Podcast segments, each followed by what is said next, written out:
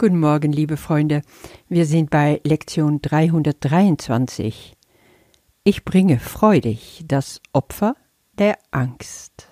Wir sind in Abschnitt 11. Was ist die Schöpfung im dritten Paragraph? Und da finden wir eine ganz knappe Antwort darauf, was die Schöpfung ist. Die Schöpfung ist der heilige Sohn Gottes.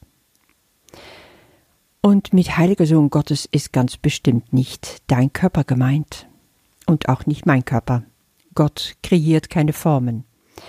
Er kreiert keine Planeten, er kreiert keine Galaxien, keine Welt, nur Geist, ewiger Geist. Und die ist unvergleichbar wertvoll und heilig. Ein jeglicher Geist ist wie ein Teil, der das Ganze voll enthält, sagt Jesus hier. Und jeder Geist ist Gottes Meisterwerk, hat Jesus auch schon mal gesagt glaube in Kapitel 25, auf ewig, unvergleichlich kostbar und einzigartig. Was Gott erschafft, ist vor jeder Verwesung sicher und verändert und vollkommen in Ewigkeit. Und vor jeder Verwesung sicher, ja, da kannst du schon mal draus schließen, keine Körper, keine Welt, keine materielle Form.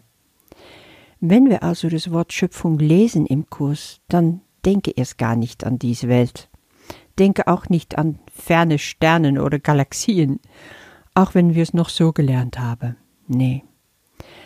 Denke stattdessen an grenzenloser Geist, an Perfektion, an allem, was vollkommen in sich ruht. Und das sind wir. Wir sind diese Geister, die heller leuchten wie die Sonne am Himmel das kommt aus Kapitel 22. Ich glaube, du kommst jetzt so auf den Geschmack. Und heute dürfen wir also freudig das Opfer der Angst bringen. Ja, schon gestern haben wir gebetet, Vater, für dich bleibt jedes Opfer ewig unvorstellbar. Und das hat damit zu tun, dass unser Vater kein Opfer von uns verlangt. Diese Zeiten von Opfern, von Altar und da ein Lamm opfern oder irgendetwas opfern, so wie es im Alten Testament beschrieben steht, diese Zeiten sind wirklich längst vorbei. Und deswegen auch dieses Wort Opfer heute im Leitsatz innerhalb von Anführungszeichen. Ein sogenanntes Opfer weil wir ja so bekannt sind mit dem Begriff. Aber ich glaube, Jesus will echt klarstellen hier, dass, okay, es mag richtig verankert sein in eurem kollektiven Unterbewusstsein, aber ich benutze es so nicht, weil Gott keine Opfer von uns verlangt. Aber er möchte ein Geschenk von uns, etwas, was uns sehr viel bedeutet und was wir gar nicht so gerne aufgeben wenn wir mit dem kleinen Ich denken. Und damit hat Jesus Nagel aus dem, auf dem Kopf getroffen, weil das Ego, das glaubt an Opfern. Etwas opfern ist für das Ego so, ja, so ein ultimes Deal. So wie in eine, in eine besondere Beziehung. Kennst du das? Ich tue etwas für dich, was dir Gewinn bringt, obwohl es mir eigentlich schadet oder Verlust bringt. Aber dann stehst du natürlich in meine Schuld, das wissen wir auch beide, und dadurch habe ich Macht über dich. Wenn es drauf ankommt, werde ich das gegen dich aufrechnen. Das ist so der Deal in besondere Beziehungen. Aber unser Vater, der uns einfach über alles liebt, sagt ganz klar hier, was er sich von uns wünscht. Gleich am Anfang im Gebet sagt Gott dir, liebster Sohn, liebste Tochter, wenn du dazu bereit bist, dann kannst du mir ein unvorstellbar großes Geschenk machen, das einzige Geschenk, das ich mich von dir wünsche. Gib mir all dein Leiden, gib mir jedes Empfinden von Verlust und Traurigkeit, gib mir jede Angst und jeden Zweifel. So drückt es Jesus hier aus. Dafür bekommen wir dann auch etwas zurück. Was ist es? Ein genauso unvorstellbar großes Geschenk, was von Gott zu uns kommt. Meine Liebe, sagt er, die dir von all deine Schmerzen heilt, und ich gebe dir auch meine eigene ewige Freude. Er will, dass wir wissen, wenn wir alles aus dem Weg geräumt haben, diese ganze Blockierungen gegen seine Liebe, dann verspricht er uns, meine Freude und meine Liebe werden ungehindert, uneingeschränkt in dein Bewusstsein strömen. Und daraufhin kann unsere Antwort kommen, ja, ja, Vater, mit Freude bringe ich dir dieses Opfer, das gar keins ist, weil es aus meinem Herzen kommt. Ich will diese Blockierungen gegen deine Liebe selber loswerden. Es ist der einzige Preis, den ich dafür immer wieder gerne zahle, weil es mich daran erinnert, wer du bist und wer ich bin. Und deswegen zahle ich den gerne. Wenn ich mich selber so befreien kann, dass ich keine Angst, dass ich kein Zweifel, dass ich kein Leid mehr in mir verspüre, dann ist auch die Welt erlöst.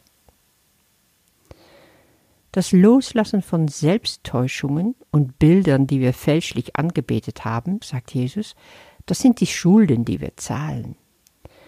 Ja, diese fälschlich angebetete Bilder, das sind natürlich die Götzen, wovon im Kurs immer wieder die Rede ist. Die Götzen, was ist das? Das ist nichts anderes als das, was wir anstelle von der Wahrheit angebetet haben, was wir geglaubt haben. Zum Beispiel, unser Körper, den Tod, im Prinzip ja alles außerhalb von uns, was wir aber in der Welt für wesentlich gehalten haben. Diese Götzen sind Täuschungen. Wenn wir wirklich daran arbeiten, uns von den Blockierungen gegen Gottes Liebe zu befreien, dann werden wir mit Freude diesen Preis zahlen, um dann die Wahrheit zurückzugewinnen und die Liebe, die wir sind, wieder zu erkennen. Und dann bleibt uns auch nichts anderes mehr, als zu sagen mit Jesus, was er hier schreibt, und wir sind wieder in Frieden, denn die Angst ist vergangen und nur die Liebe bleibt. Wie wir das hier machen können, verrät uns Jesus nicht. Er sagt nur, dass wir bereit sind, freudig dieses Opfer zu bringen. Aus meiner Erfahrung ist es ein längeren Weg, verbunden mit viel Disziplin, mit Treue und einfach diese Willen, das auch echt zu machen. Und das ist eine Entscheidung, die wir jeden Tag, jedes Mal aufs Neue treffen können. Und es gibt zum Glück richtig gute Tools, die uns da helfen können, auch entwickelt zum Beispiel von wunderbaren Lehrer Gottes. Zum Beispiel, ich arbeite gerne mit der Six-Step-Method das ist äh, der Sechs-Schritte-Methode als Vergebungsprozess von Dietrich Wolsack äh, entwickelt. Ein ganz toller Selbsthilfeprozess. Also das kann man sich selber auch beibringen, um sich zu befreien von Störungen, von, von all diese Konflikte im Leben. Ich halte diese Arbeit für so wertvoll. Ich arbeite schon lange damit und sehr erfolgreich. Ich bin immer wieder aufs Neue erstaunt darüber, wie effektiv es ist und wie schnell das geht.